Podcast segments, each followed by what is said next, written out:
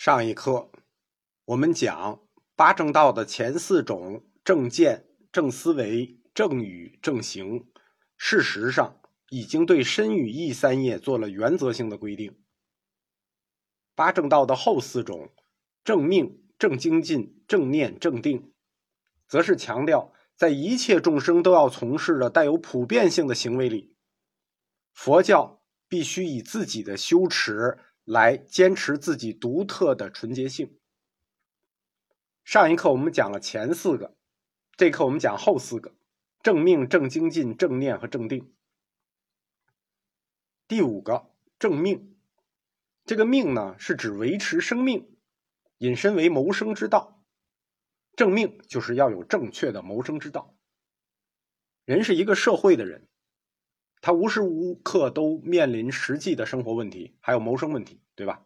人嘛，修道的人他也是社会的人，所以他也面临实际的生活问题和谋生问题，但是他应当有自己的正当的谋生手段。所谓正当，首先得法律允许，对吧？在法律允许的范畴里肯定是正当的，像什么盗窃啊、抢劫啊、赌博呀、贩卖军火呀、卖淫啊，它肯定是不正当，法律也不允许。除了法律允许的范畴之外，还有一些职业它也是不符合佛教教戒的，它也不属于正命的范畴，比如说屠宰啊、算命啊、酿酒啊等等，这一类也不是正命。八正道的第六个正，正精进，又叫正智或者正方便。正精进就是正确精进的方向。怎么样正确的精进呢？其实这方法前面已经讲了，八正道的第六正正精进方法就是三十七道品里的第二行品四正勤，用四正勤来完成这个正精进。去恶从善，它是一个不断努力的过程，对吧？四正勤里讲了，它分四个阶段。第一个阶段让已生之恶令断，第二个阶段让未生之恶心不生，第三个阶段才是让未生之善心升起，最后一个阶段是让已生的善心长大完善。这四正勤的过程就是这个正精进。精进就是一个自我鞭策的内在精神动力。八正道的这第六正正精进，它其实不光是说佛法或者修佛，你成就任何事业，世俗的任何事业其实都需要有个正精进，因为它就是一个非常重要的呃精神条件。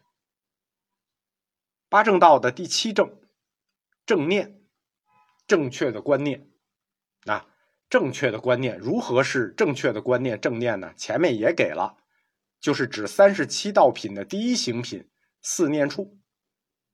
四念处就是正念，四念处念的那就叫正念。念于身受心法四种所缘，如理如实念想，一持正法，对吧？这前面讲了，我就不再讲了。四念处。八正道的最后一个正，第八正，叫正定。定就定，为什么要强调正定呢？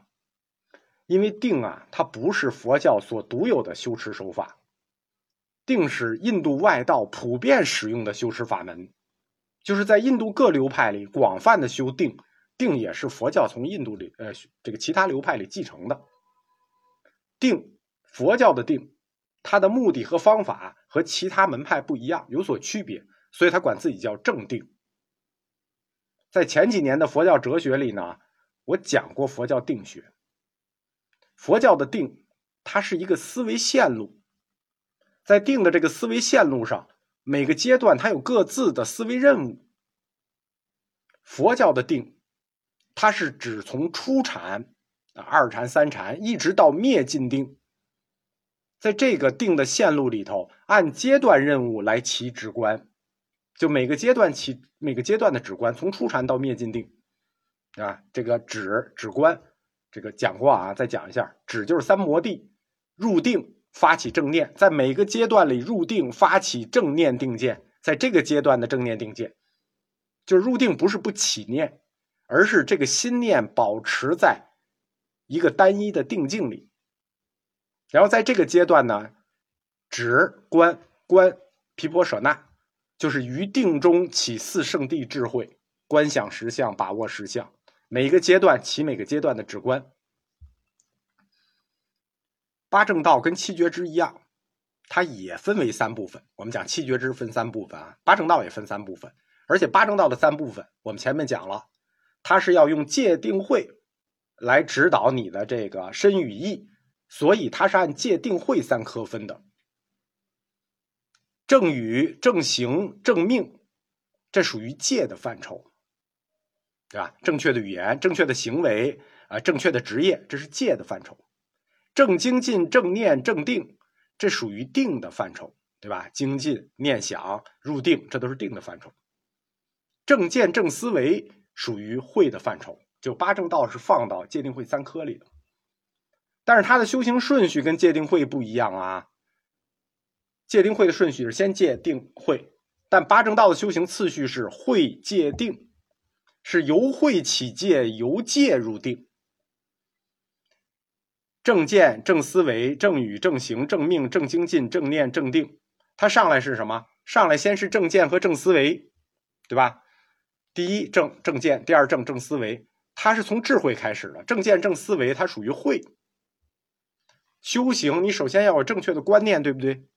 有了正确的观念，还要在正确的观念下以正确的思维模式来展开，对不对？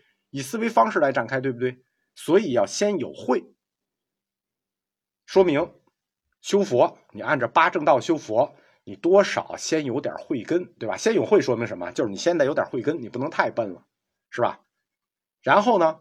然后是正语、正行、正命，正确的语言、正确的日常行为方式、正确的职业，这属于什么？这都属于持戒的范围。最后正精进、正念、正定，这是定学了。